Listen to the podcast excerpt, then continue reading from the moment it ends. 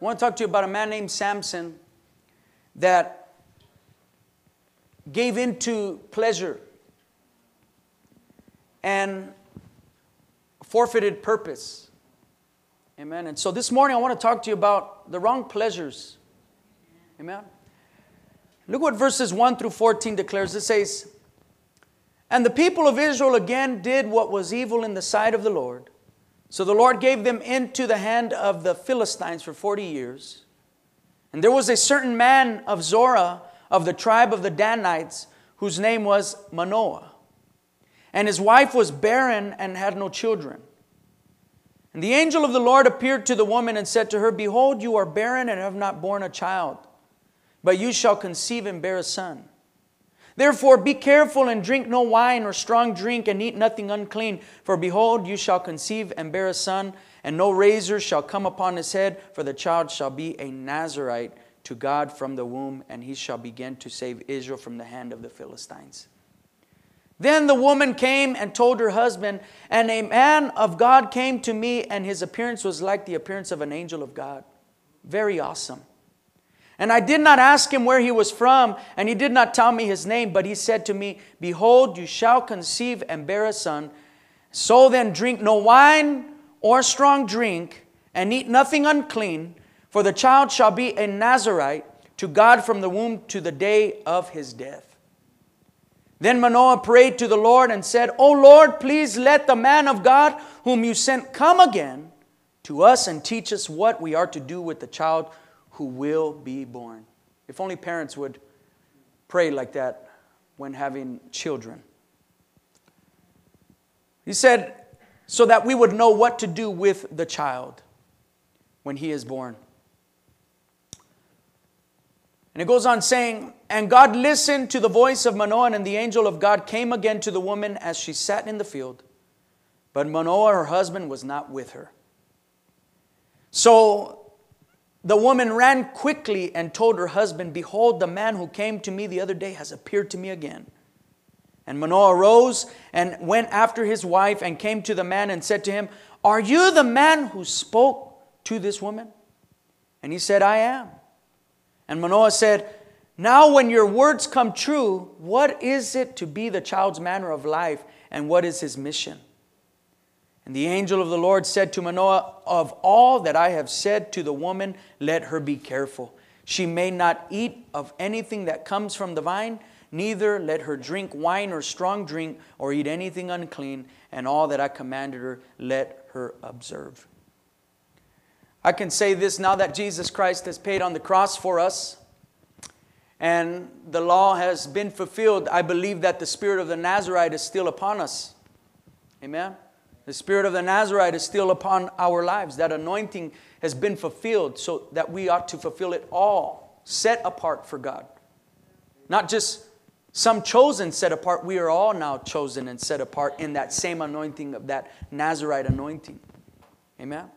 But, you know, the story of Samson is a good example of how easy it is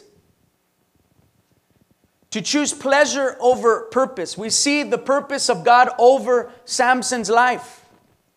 And that was to fulfill purpose in saving Israel, for they had been given over because of their sin to the Philistines. The Bible says that God turned them over to the hand of the Philistines for 40 years.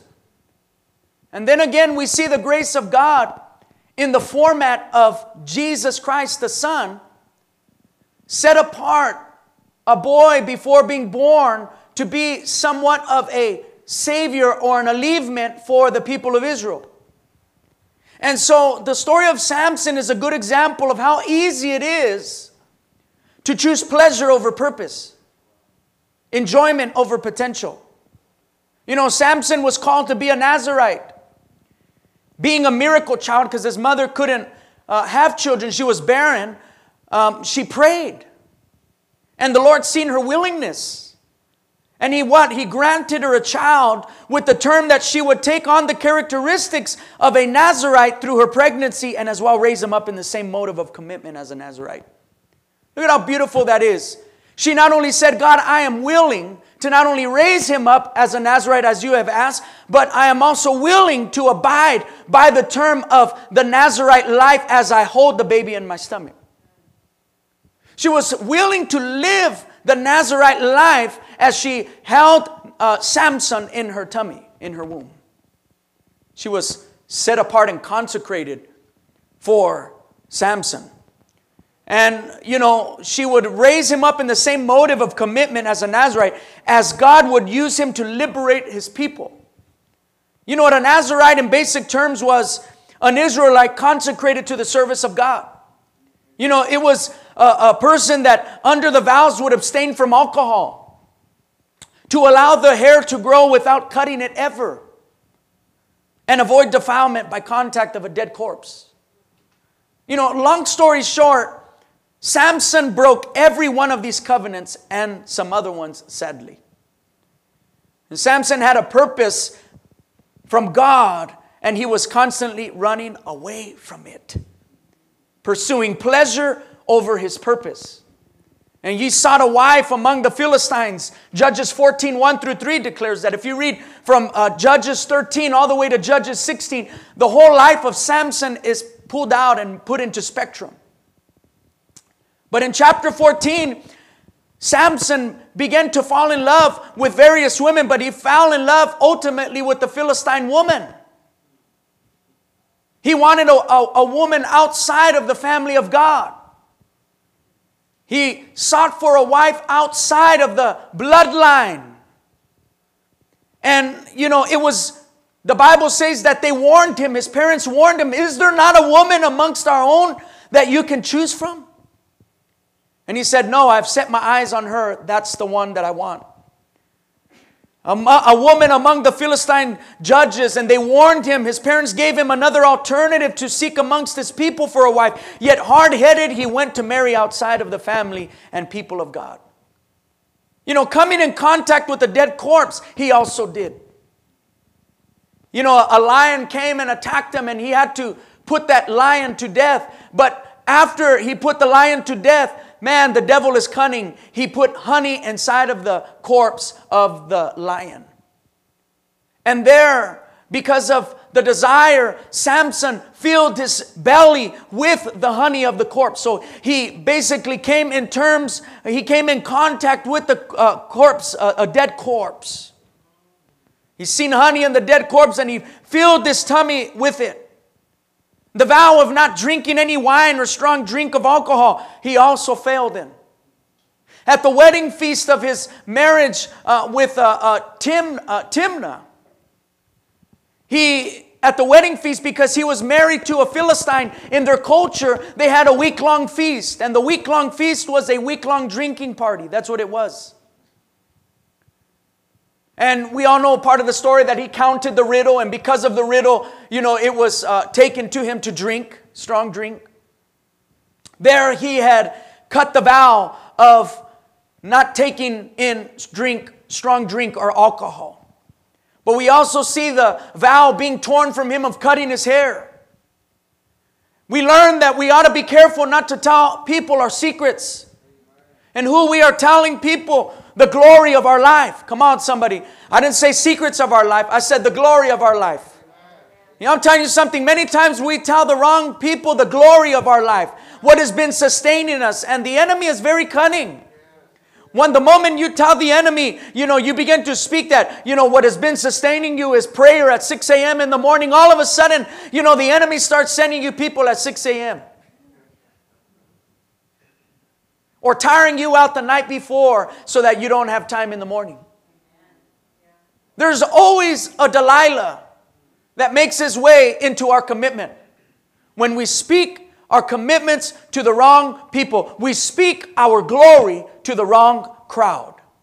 And so he told Delilah that the strength that he had, which was supernatural strength, he killed over a thousand men with his hands all with the jawbone of a donkey in his hand.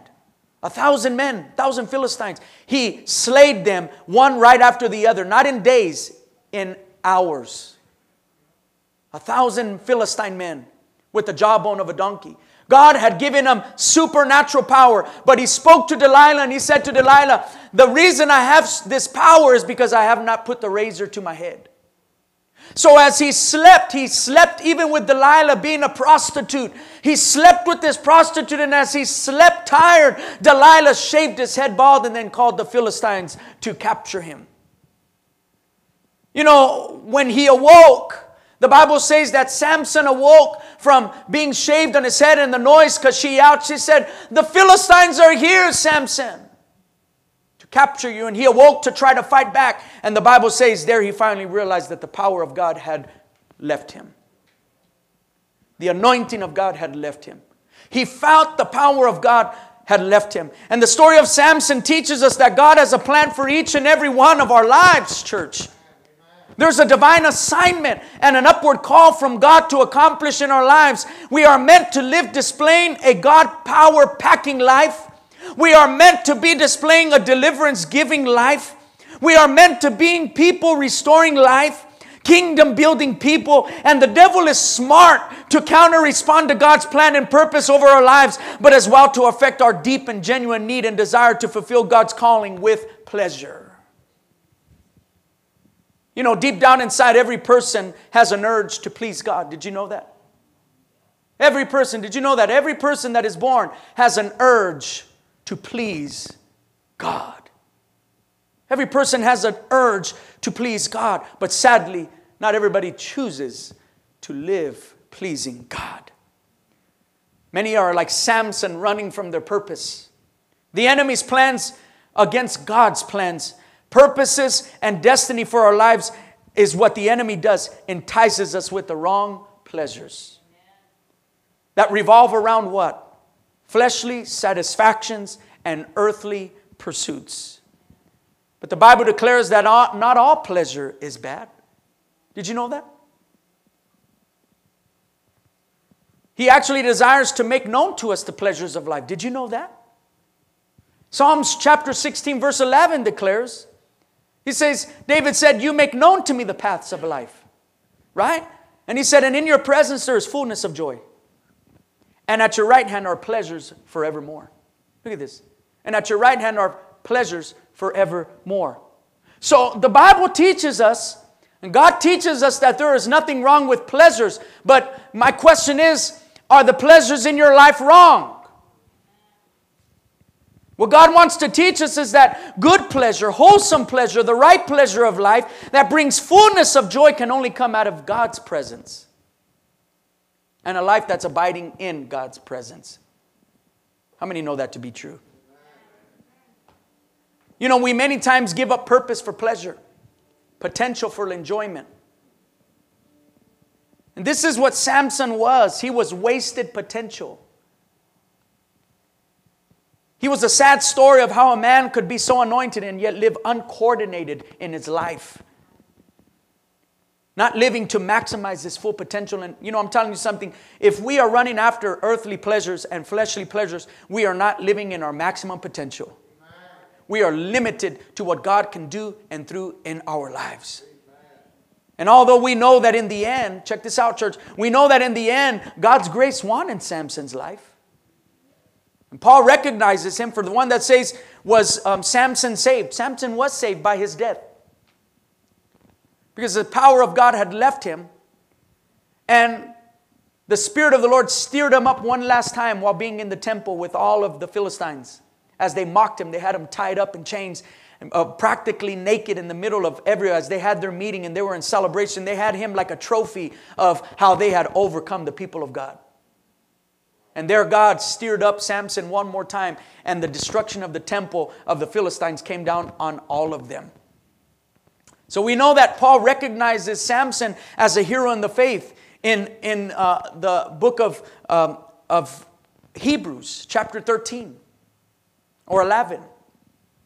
But without noting, Paul doesn't even note Samson's failures. He just calls him a hero in the faith. But if Samson had not made these mistakes, did you know that Samson's impact would have been greater? And not cut short to death with his enemies in the destruction of the temple where he eventually redeemed himself for God. You know, Samson was a slave to the wrong pleasures. and it destroyed the potential of his calling. But in a bit more detail of what we're, uh, you know, what were the mistakes of Samson leading up to his fall? That's what I want to talk about this morning.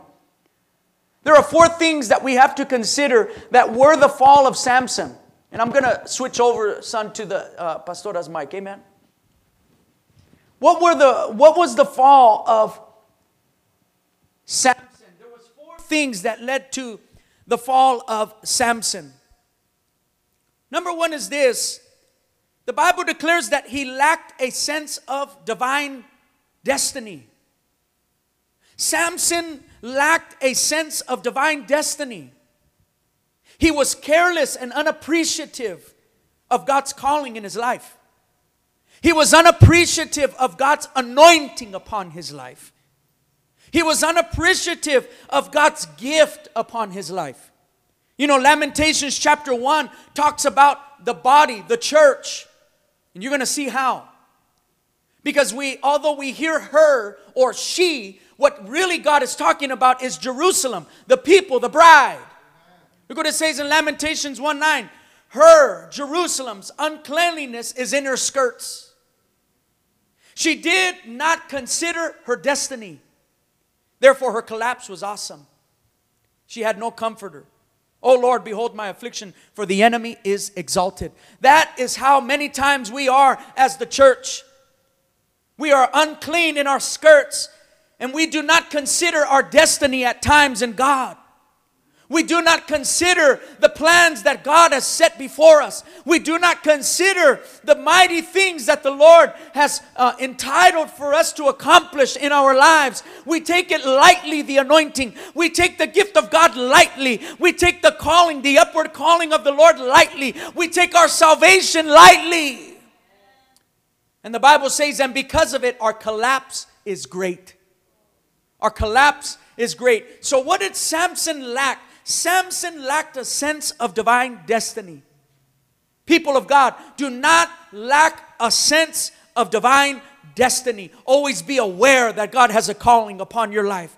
The moment you feel weak, remind yourself. Become aware, become sensitive to the calling of God over your life. The moment the enemy tries to entice you, remind yourself, become sensitive that there is a call of God of divine destiny upon your life. Samson did not consider his destiny. How many times do we go through things in our lives and we give up destiny for pleasure?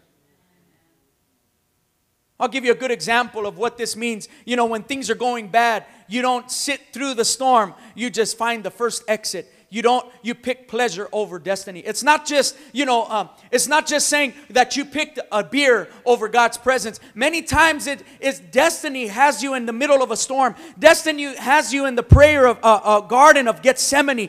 At times uh, you know destiny has you in affliction. At times destiny has you in hardship. At times destiny has you in persecution. And many times we pick pleasure over destiny. Instead of staying in the in the garden of gethsemane instead of staying out in in the waters and staying, instead of staying casted upon God's vision and God's presence, we pick comfort over God's destiny, over God's purpose. At many times we say, well, you know what, I need a job. So we find a job that takes away uh, us away from God's presence, or we find, you know, outlets, you know, to fulfill the need of our lives. And God is saying, no, I want you to stay there. There are times where I want you to stay in affliction. There are times where I want you to stay in tough uh, times, in hardship, in persecution so that you would know that this life is not all about pleasure. And I'll prove it with God's word. Jesus took on the sins of the world, yet he did not choose the pleasure of his flesh. He withheld himself, took on the sin of the world for you and I. You think it was pleasurable taking on our sin. You think it was pleasurable standing on the cross. You think it was pleasurable. He was never smelling the roses. He was always putting in work for humanity. He was always paying the price for the world world. Come on, somebody, bless the name of the Lord. And at times we have to be aware of our divine destiny. Number two, he misused the divine gift. Number one, he lacked sense of divine destiny. Number two, he misused his divine gift from God. You know, he used his power recklessly for personal benefit. Samson used the power of God that was given to him for personal advantage. He used it to entice women. He used it to overpower and gain. Yes, he did use it at times to liberate the people of God, but he also used it for his own personal pursuits. Because he knew that God had given them this special power not available to others, he kept on getting himself in trouble and using the same power that God had given him in occasion to bail himself out. You know, this could have not been the purpose for which God endowed him with such power. God did not give him power to use it for his own benefit, but for the glory of his name. And how many times do we use the anointing to cheat in this world? How many times do we use our gift to entice in this world? How many times do we use God's purpose for our lives to squeeze in areas that we are not supposed to be in? And at times we get ourselves in trouble. You know, uh, uh you know, I, will give you an example. You know, one time I got in trouble with the cops. You know, and before I'd given my life to the Lord, I got in trouble with the cops, and I began to tell the cop about you know how I uh, uh, went to church and you know how I you know did this and did that. And I'll tell you something something, you know, at many times we try to use the goodness of our life, the calling, the high elect of our calling, the gift of God over our lives to squeeze ourselves out of things that we make mistakes in. And you see, many times we use the gift of God, you know, for our own personal benefit, when in reality, it's not to be bailing us out, it is to be bringing God glory for His name. Come on, somebody, bless the name of the Lord. And so we see how Samson misused his gift from God. You know, the Bible says in Ephesians, and he himself gave some to be apostles, and some prophets, and some evangelists, and some pastors, and some teachers, the fivefold ministry, but for the equipping of the saints for the work of the ministry, for the edifying of the body of Christ. Look what the gift of God is for. It's not for yourself, it's not to get richer, right? It's not to be on TV.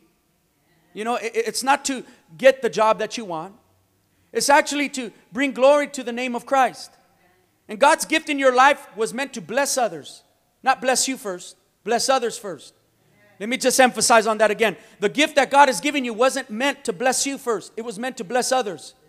Because the gift of God is not uh, in a reverse mode, it is always outward. Amen. It is always pushing to others. And you know how you see the fruit of your blessing? By who you bless and how it returns back to you. You didn't understand what I'm saying because you're saying, you know, I'm blessing and I'm blessing and I'm blessing, and sometimes I got to bless myself. No, no, no, no. You always stay blessing others. Why? Because as you're planting seed, God got your back. As you're releasing, God is releasing. And at times, God will use the people you release to to release right back to you. Come on, somebody bless the name of the Lord. And so we see the blessing of God you know, be used as blessing. First Corinthians chapter 12, verses 7 declares, But the manifestation of the Spirit is given to each one for the profit of all. He didn't say for the profit of oneself. He said, But the manifestation of the Spirit, how many have the manifestation of the Spirit in their life? That manifestation of the Spirit is given to each and every one of you for the profit of all. Of all. You know, I'll give to you, I'll count to you a, a small little testimony here that God has just used. You know, I met a, a man a couple years back, high profile, um, high profile man, and uh, very wealthy. I mean, I'm, I'm talking, this, this man makes maybe close to eight, nine million a year. Very wealthy. And upon talking to him down south, I was preaching, and, and he came to uh, be touched by the ministry. And after the pastor introduced him to me, and, and he said, You know, Pastor, if you ever need anything when it comes to investments or, or, or financial or, you know, a loan or whatever the case, just, just talk to me. Just give me a call. But just recently, I had been getting a bunch of no's for a certain step that we've been taking as a family. I got to know there, I got to know here. It wasn't turning out for us, it was difficult. We needed to take this step. This was the next step we believe God had for us financially. And the Lord, the Spirit of the Lord, brought back to memory the person that I had spoken to, I had, I had blessed, I had been a part of in their life at one point. He brought back to memory, and I got a hold of this person. I said, I need your help. I don't know how you can help me. I, I maybe you can see the situation that we're in and just kind of point us into the right direction. He said, Don't worry about it, Pastor. Give me 24 hours, I'll make it work. And within 24 hours, as I was ministering here on one Wednesday here, I was ministering the worship. He texted me and he said, It's approved. Don't worry about it. I got it done. He said, You blessed my life so much a couple years back when I was in that service, and things changed for me. And when it's the word, he said, When it's the word of God, it's the word of God. And you'll know it's the word of God when you don't know the person, and then all of a sudden God gives you a word through that person you don't know, and it's just it's just tying there. So, you know, I, I wanna I wanna just tell you, you didn't qualify, but I put a hard press uh, on it so that it would put you through. I put myself on the line to be able to make that qualify and we got it done. And so you're approved, everything's good, let's move forward. Let me tell you something. At times we don't even know why God has us in our gift, but it ain't for us. And don't think that you're releasing and it's not going to come back. God knows always how to make it return back to your life. God always understands where He has you at, where the region, where the ground that He has you going through. And sooner or later, when you least expect it, you drop seed on the ground, and soon enough, bread shall return to you, blessing shall return to you. But you gotta, you gotta trust God that your gift is not for you first, it's for others first. It is for others. Come on, somebody say, I got the manifestation of the Spirit in me. And what is it for? It is given to you for the profit of all. Don't you stop blessing. God wants to bless you. But you don't stop being a blesser. You know, the New Living Translation says about 1 Corinthians 12 7, it says, A spiritual gift is given to each and every one of us as a means of helping the entire church. What did Samson not uh, figure out, or what did he neglect? Uh, number three, the problem with Samson was that he was lustful. Samson had a problem with women. Obvious, right? You know, and all the women he lusted after were non Israelites. He married a non Israelite named Timnah. She betrayed him for his companion, his best friend, supposedly. That's what the Bible says. Betrayed him for his best friend at the wedding.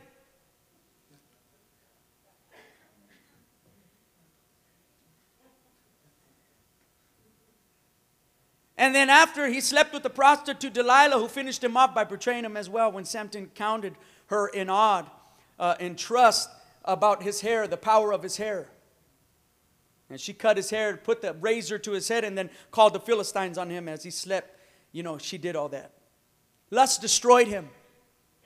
And you know, it's not just a sexual lust. Anything you lust in the world will destroy you. Anything that you lust at in the world will destroy you. He was lustful. Number four, he was proud. You know, did you know that with the jawbone, of a donkey. As I said, he slayed 1,000 Philistine men all by himself. And when it came down to the credit at the end, he stood and didn't even give God the glory. You know, and then moments after he got to a place where his strength could no longer help him. If you read the story, after he killed all of those Philistine men, he got to a place where his strength of God that God had given to him couldn't help him. He came to a place where there was no water. He had to finally call out to God. And the Bible says he cried out to the Lord to quench his thirst. You can say that Samson merely used God many times to just quench his thirst. And many times we are gifted, we are set apart. God has a plan over our lives, and all we use God for is to quench our thirst to quench the thirst of our life, to quench the thirst of our home, to quench the thirst of our uh, endures, uh, of what we endure for. We don't, we, we just ask God to quench our thirst. But when it comes to giving Him glory, in the times we don't give Him glory, we stand prideful and proud before a, a great God. We forget about God when everything is good. But when we need Him, we call out for a quenching of our spirit. This is not the way God has called us to live. If we're going to be successful in this life, if you are going to shake hell in your family, if you are going to shake earth for the kingdom of God, glory belongs to God. All glory belongs to the Most High. Blessed be the name of the Lord. He never realized, he never learned that true pleasure is found in God. But did not, he also did not learn from his mistakes until all was stripped from him. This is what pride does, especially gripped at the stronghold of wrong pleasures. Pride will take away your gift. Pride will destroy your anointing. What can we learn about wrong pleasures in the frame of Samson's life? Number one is this write this down. pleasure is wrong when the pleasure is harmful. Let me say it again. Pleasure is wrong when the pleasure is harmful. Sounds easy, right? Like, duh, let's go home now. But how many times do we participate in pleasures that are harmful? Or even more, do we not take the time to evaluate the effects of our pleasures for ourselves and for others around us? You know, the question is is it harmful to yourself and to others? If so, it simply isn't within the spectrum of God's wholesome pleasures. Romans 13 13 through 14 declares, Let us walk with decency as in the daytime, and not in carousing and drunkenness, not in sexual impurity and promiscuity, not in quarreling and jealousy, but put on the Lord Jesus Christ and make no provision for the flesh to gratify its desires or gratify its pleasures. Although pleasure is what we seek to feel, you know, good, Eve saw that the fruit was good for the stomach, but neglected that it would be harmful for herself and all of humanity. Now, I'll tell you something, it might look good, it might sound good, it might even taste good. But if it is harmful, it is not a wholesome pleasure. It is not a wholesome pleasure. Is it toxic to your spiritual life? These are the things you need to ask. Is it toxic to your spiritual life? Is it toxic to the people that are around you? Many times we are numb and blind to the rippling effects of the now. Maybe it doesn't hurt now, but nothing is ever harmful in the beginning, but eventually it is killing. You know the analogy of the hunter killing the wolves for their coats. If you've ever heard this analogy, uh, the hunter gets the sharp knife, dips it in blood, puts them into the snow, into the ground, and sooner or later, because of the scent of blood, the wolf arrives. And as the knife is in the ground and it is full of blood and it is frozen blood on the knife, the wolf approaches the knife and begins to lick the knife and lick the knife and lick the knife until he figures out that the blood is never ending and he's licking away, licking away until he kills himself. Not knowing that the, because, that the reason why the blood never ended was because it was his own blood. The wrong pleasures always seem good in the beginning, but in the end, they are killing. Let me tell you something right now, you might have your vitality, but that does not give you a right, you know, to go against what is a wrong pleasure. You know, maybe right now you might have a good job. Don't ruin it. Maybe you might right now you things are going good in your family. Don't put it on the line, you know, to sacrifice. Pleasures are good, but there are wrong pleasures. And in the beginning they feel good. And I'll tell you something, the devil will put it in any flavor that you want knowing that in the end, as much as you lick it, it always comes to your end. In the end, wrong pleasure is harmful. It's harmful. It's the wrong pleasure when it is harmful. Number two, it is the wrong pleasure when the pleasure is obsessive. This is a powerful word. Somebody say obsession. You got to be careful that your pleasures aren't obsessive. What do I mean by pleasures in obsession?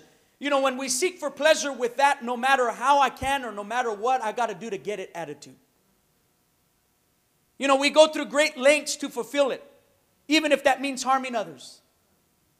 You know, this is kind of sort of like the previous point I just spoke on. But where this one is different is in the sense that we know that it is wrong, and our resources and favor and gift begins to dry up. And no longer is it abundant in our lives, yet we still pursue them with such obsession that we don't even care about what's morally right or even ethically correct.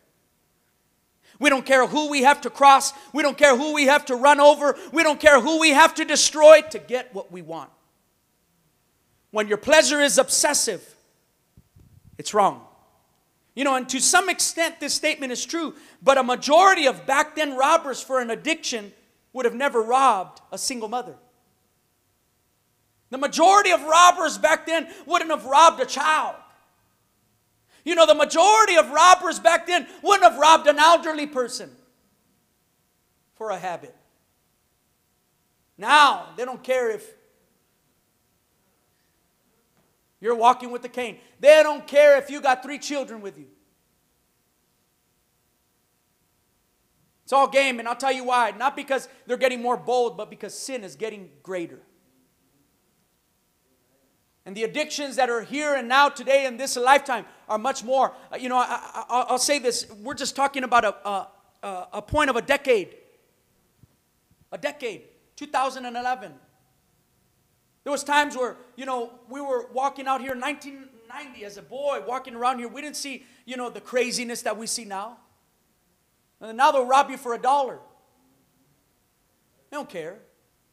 Back then they had fear of the church. Now they don't care. They'll break into the church and take whatever they can. They don't care if you're a widow. They don't care if you're, you know, a, a, a, a, single mother just plowing it, you know, for, for your family and trying to make it work. They don't care. Sin has gotten to a point where it is, its face is already showing at its full potential and it does not care.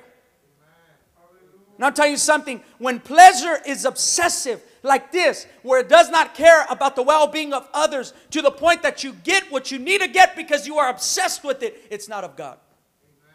If you got to cheat to get it, if you got to lie to get it, if you got to steal to get it, if you got to cut corners to get it, it ain't of God. I just hope that I'm changing your route this morning because when you walk out of this door and you still got the mentality that you can cheat to get it, you can lie to get it, you can steal to get it, it ain't of God. It's not going to go well with you. That is a pleasure that you have as an obsession that is harmful, it is toxic. You know, Christ did not always find himself in desired pleasures. Yet he bore the weak and broken, and I believe physically that did not please him. He took the sins of the world upon his shoulders and thought not of himself. You see, obsessive pleasures will not allow one to consider others. Never. Never. Obsessive pleasures only take you to d- think about yourself. And you might say, well, you know, uh, I can do it and, you know, still get away. I still have respect for it. But sooner or later, sooner or later, you turn into the monster you don't want to be to get what you need. Obsessive pleasure seeks only one's own happiness. And you know what I say? What a disease. What a disease to live life so selfish that we do not consider others. Did you know that pleasures evermore are at the right hand of the Father? The right hand of the Father are pleasures evermore. You don't gotta cheat. Just let me speak the spirit of Gideon over your life. You don't need the 30,000. You just need to obey God with your 300. You don't need to shed no blood if you trust God. You don't need to lie if you trust God. You don't need to cheat if you trust God.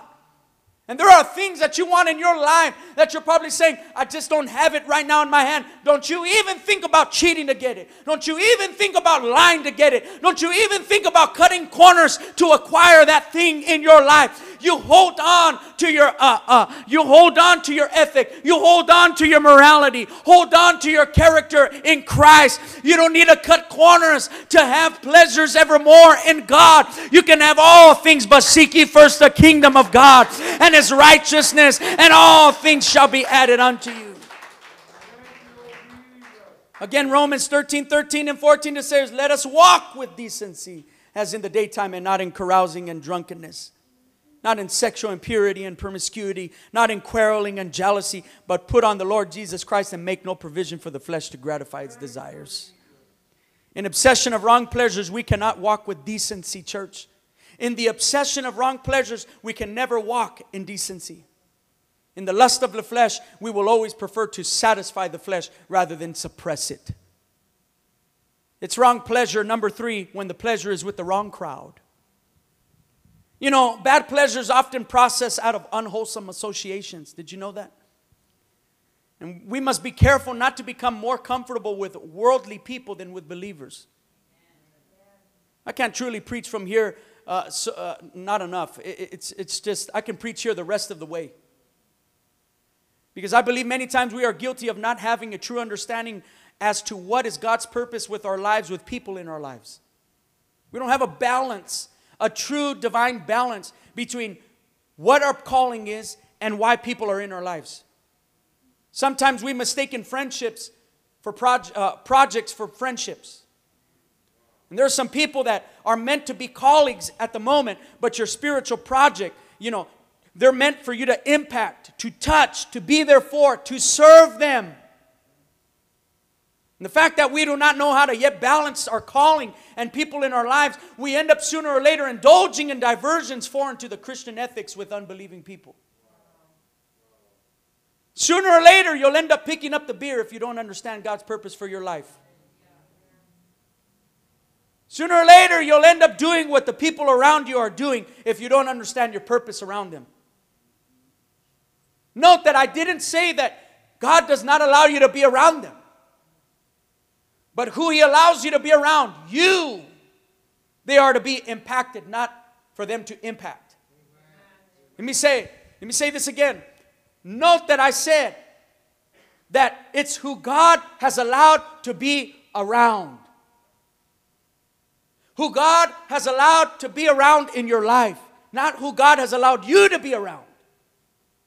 God has allowed people to be around your life. We say, when you start thinking of God has allowed people to be around my life, then we start saying it's not meant for them to impact me, but for me to impact them. You know, many times we get this misunderstood because we forget that God sent them to you. You didn't befriend them, God sent them to you for a purpose. Not so that you can befriend them and begin to indulge in the foreign activities of their unbelieving life. You know, what seems like a harmless association can destroy both ministry and minister. But as well, it can destroy the upright walk in a believer's life. Don't misinterpret, church.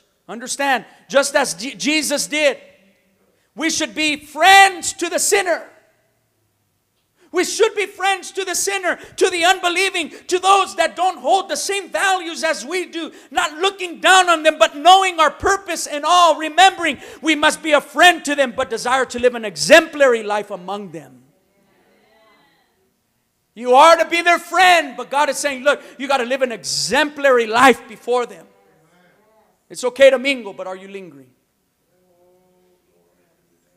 And at times we reserve our warmest friendships and you know, shame on us as the people of God. Shame on us that we reserve our most warmest friendships and moments of recreation with non Christian people.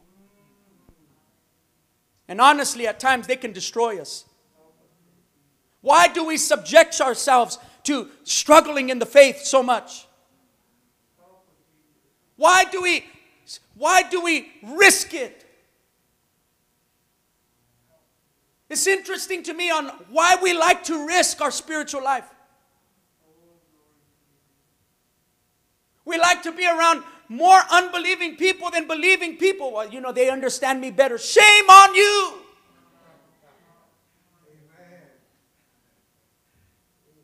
I won't mention his name, but you know, there's a, a man that just, you know, passed away, rapper, came to the Lord, you know, and, and began to show signs of wanting to serve God.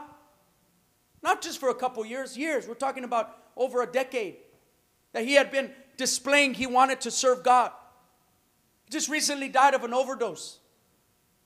But you know what I think? I say to myself, the, his worldly friends never going to understand him. The unbelieving friends that he was surrounded with were never going to understand the urge that his spirit had for God. Don't you ever think at any moment that your unbelieving friends are going to understand why you need to pray, why you need to get in the Word, why you need to congregate, why you need to fast, why you need to consecrate yourself. They will never understand that need in your life. That is why it is important to understand who has God sent to your life. Many times we seek for, to have more commonalities with the world. You will never have a common thing with the world. You will never have a common thing with the world. You will never have a common you will never ever have a common thing with the world. Your spirit is always contrary to the flesh. Always. They're always contrary to each other. They are enemies that don't like each other. Quit trying to be a peacemaker. Well, you know, I'm going to chill a little bit. You know, no, you ain't called to be a peacemaker. You're called to be light. You're called to be salt. You know, love me, church, as I'm loving on you this morning. But I pray that as you begin to uh, uh, impact your life and put this into your life and, you know, begin to settle this truth and promise into your life, that you would begin to see the fruit of what it means to be a Nazarite for God, what it truly means to be impactful to your generation, what it truly means to be impactful in your neighborhood, what it truly means to be impactful for people in their life. God's called you to impact. Don't get caught up with the wanting to satisfy the pleasures of the wrong crowd. And number four, it's the wrong pleasure when the pleasure is inconsiderate of God's presence. You know, I want to finish by, by counting this story. You remember the life of Joseph and Potiphar's wife when she tried to seduce him to sleep with her? But look at this. It says, Genesis 39, 6 through 9, three, four verses. It says, So he left all that he had in Joseph's charge. Who? Potiphar. Right? He left all the authority in Joseph's hands. And because of him, he had no concern about anything but the food he ate. Look at the privilege that Joseph had from Potiphar. He gave him all the keys to the kingdom. But Joseph was handsome in form and appearance. He was handsome in form and appearance. And after a time, his master's wife cast her eyes upon Joseph and said, Lie with me. And Joseph refused and said to his master's wife, Behold, because of me, my master has no concern about anything in the house. And he has put everything that he has in my charge. He is not greater in this house than I am, nor has he kept back anything from me except you, because you are his wife. Look at this. How then can I do this great wickedness and sin against God? Now look at this. Joseph teaches us here that we must be sensitive to the Holy Spirit. Look at the connection that Joseph makes here. How could he do, which he calls wicked to lay with Potiphar's wife, this against God? Understand this. He connected the action to the standard. Let me say it again. Joseph connected the action to the standard. And it is wrong pleasure when your action of pleasure is not considerate of God's presence.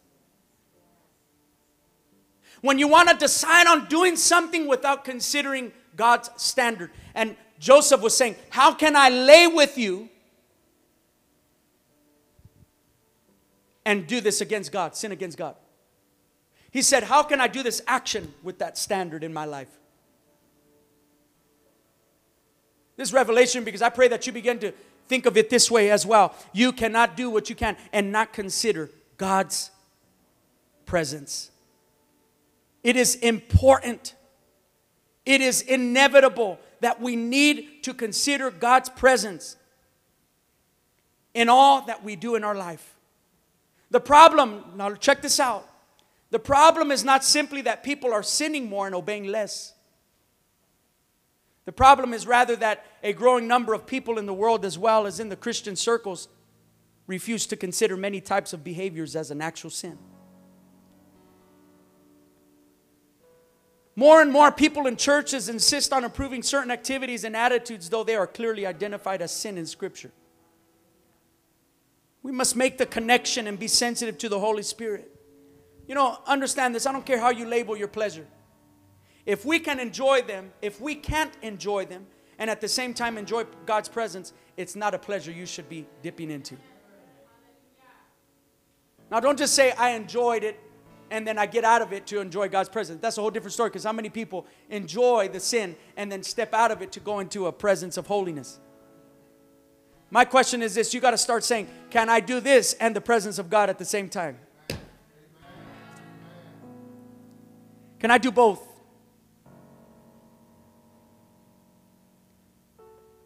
If we can enjoy them and at the same time enjoy the presence of God, we risk being unprepared to enter the fullness of His joy when He appears and we depart for the next world. Samson did not make the connection. Samson did what he wanted and was not considerate of God's presence. Ephesians 4 30 says, And do not grieve the Holy Spirit of God, by whom you were sealed for the day of redemption. You know, in this case, the word grieve is used as a verb meaning to cause to feel grief or sorrow. In other words, the scripture is exhorting me not to cause the Holy Spirit to feel grief or sorrow as a result of my choices. I grieve the Holy Spirit by not allowing myself to be led by Him. By choosing my own way instead, I grieve the Holy Spirit by not obeying Him. So, how do we define good, godly pleasure that bears fruit honoring to God? By four things. And I finish here. You'll know it is a good, good, wholesome pleasure of God when it is pure before God's eyes. Number one. Number two, you'll know that it is good, godly pleasure when they are not essential for enjoyment. In other words, when you don't need it to feel enjoyment in your life because Christ is enough to you. Amen. Number three, you'll know that it is good pleasure when the pleasures you are seeking are driven by God's love. That's powerful there. Because you remember that verse, he says, As you love yourself, love others. You know that verse? So love others as you love yourself. Well, First John talks about how we ought to love others like the way God loved us. So that means that everything we do has to display God's love for us. What resonates from our life, the actions that you make, the decisions that you take, has to resonate God's love for you. Because everything you do displays the God that loves you. Number four, you'll know that it's good pleasure when it complements and does not conflict your sober responsibilities. Again, it's good pleasure when it complements and does not conflict your sober responsibilities. I want you to stand to your feet with me this morning. Such a word this morning that God has spoken to us. And I say that there is nothing like the presence of God. There is nothing like the presence of God.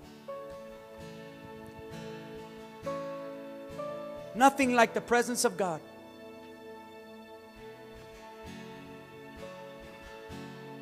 He is my pleasure. How many love having things in their life? Just raise your hand if you love having stuff in your life. There's nothing wrong with that. But is God everything? Because if God puts you through a season where you don't have it, is He your pleasure still? Is He the main thing in your life? This morning, let us worship Him right now. Just, I don't know what you're going through, I don't know what the situation is, but one thing is this I know that God has just spoken a word to align us to how His pleasure are for us. You might be saying, Pastor, right now in my life, things aren't going good.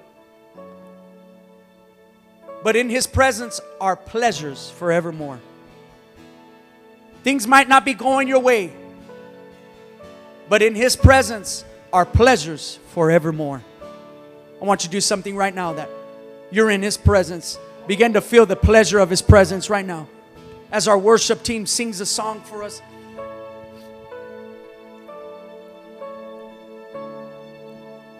And I, I want to do something. Our altars are open.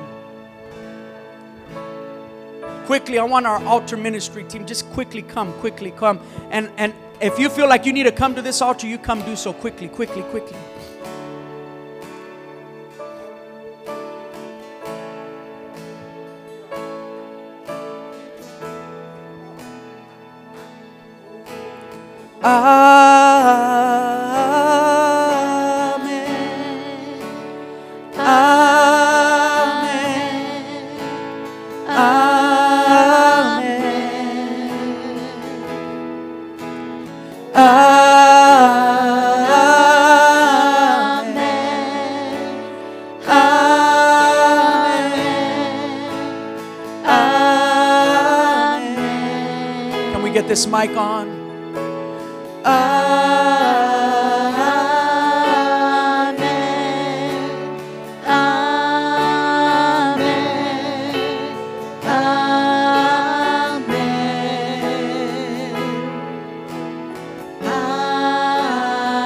Come on, just raise up your hand with me and just worship Him.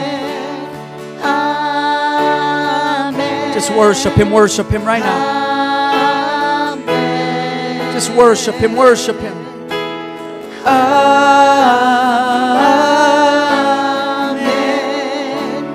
Amen.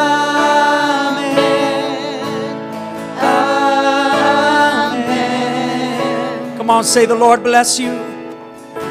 The Lord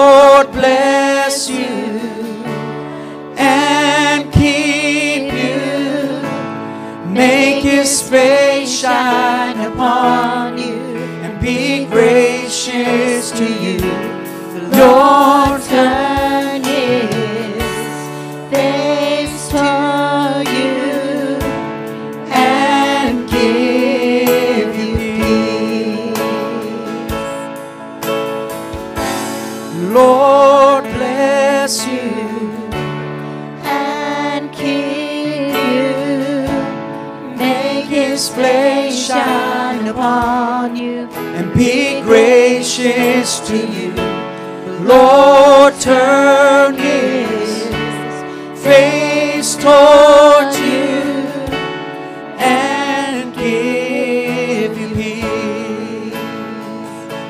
we say amen?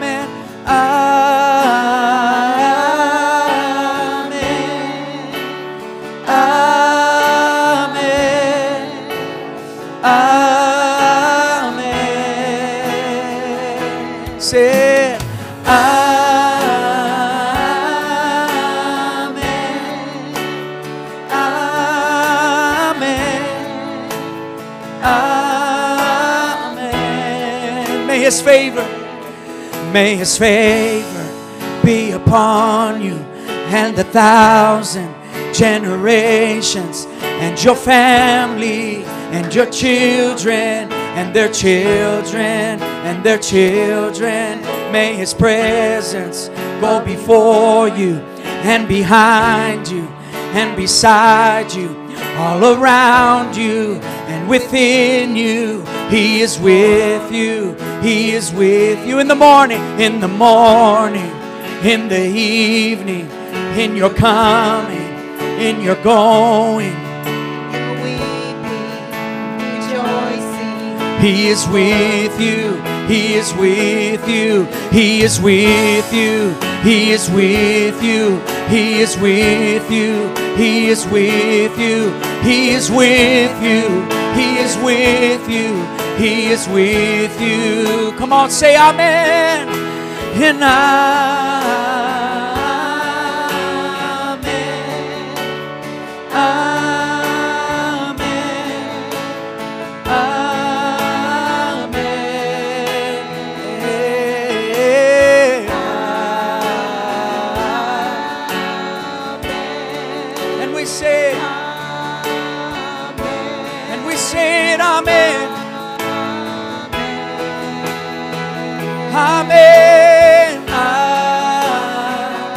Oh, there's His presence. Oh, Father, we thank you. We thank you, God. We thank you, Lord. God, at your right hand are pleasures forevermore. Father, at your right hand are pleasures forevermore. Are pleasures forevermore.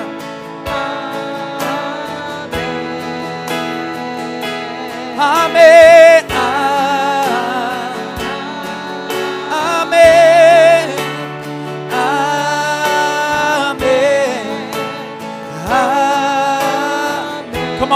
Thanks. Amen. Amen. Amen.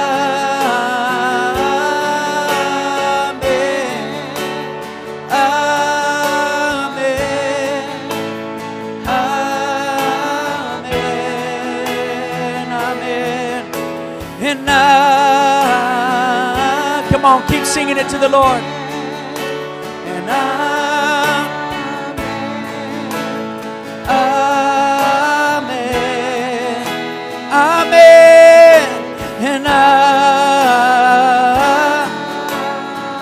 His presence, in His presence, there are pleasures forevermore.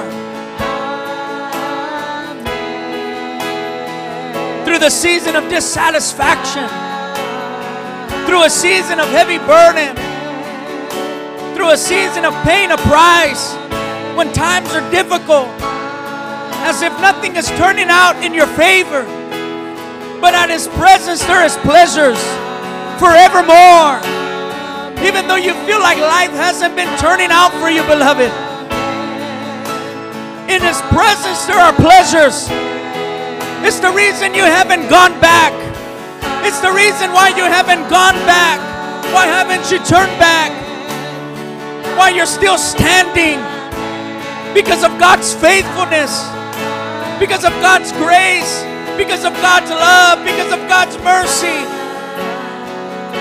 I pray right now in the name of Jesus. Your best is yet to come.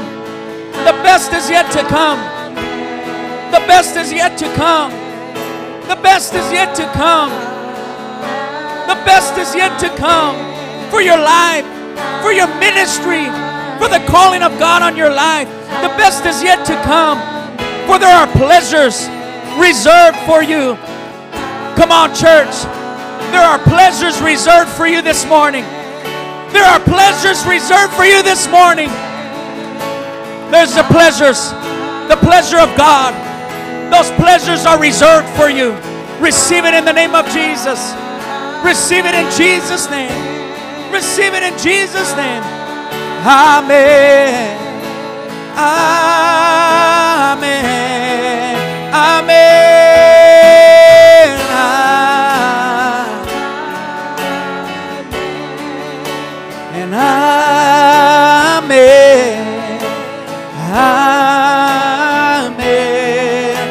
Can we say it? Amen.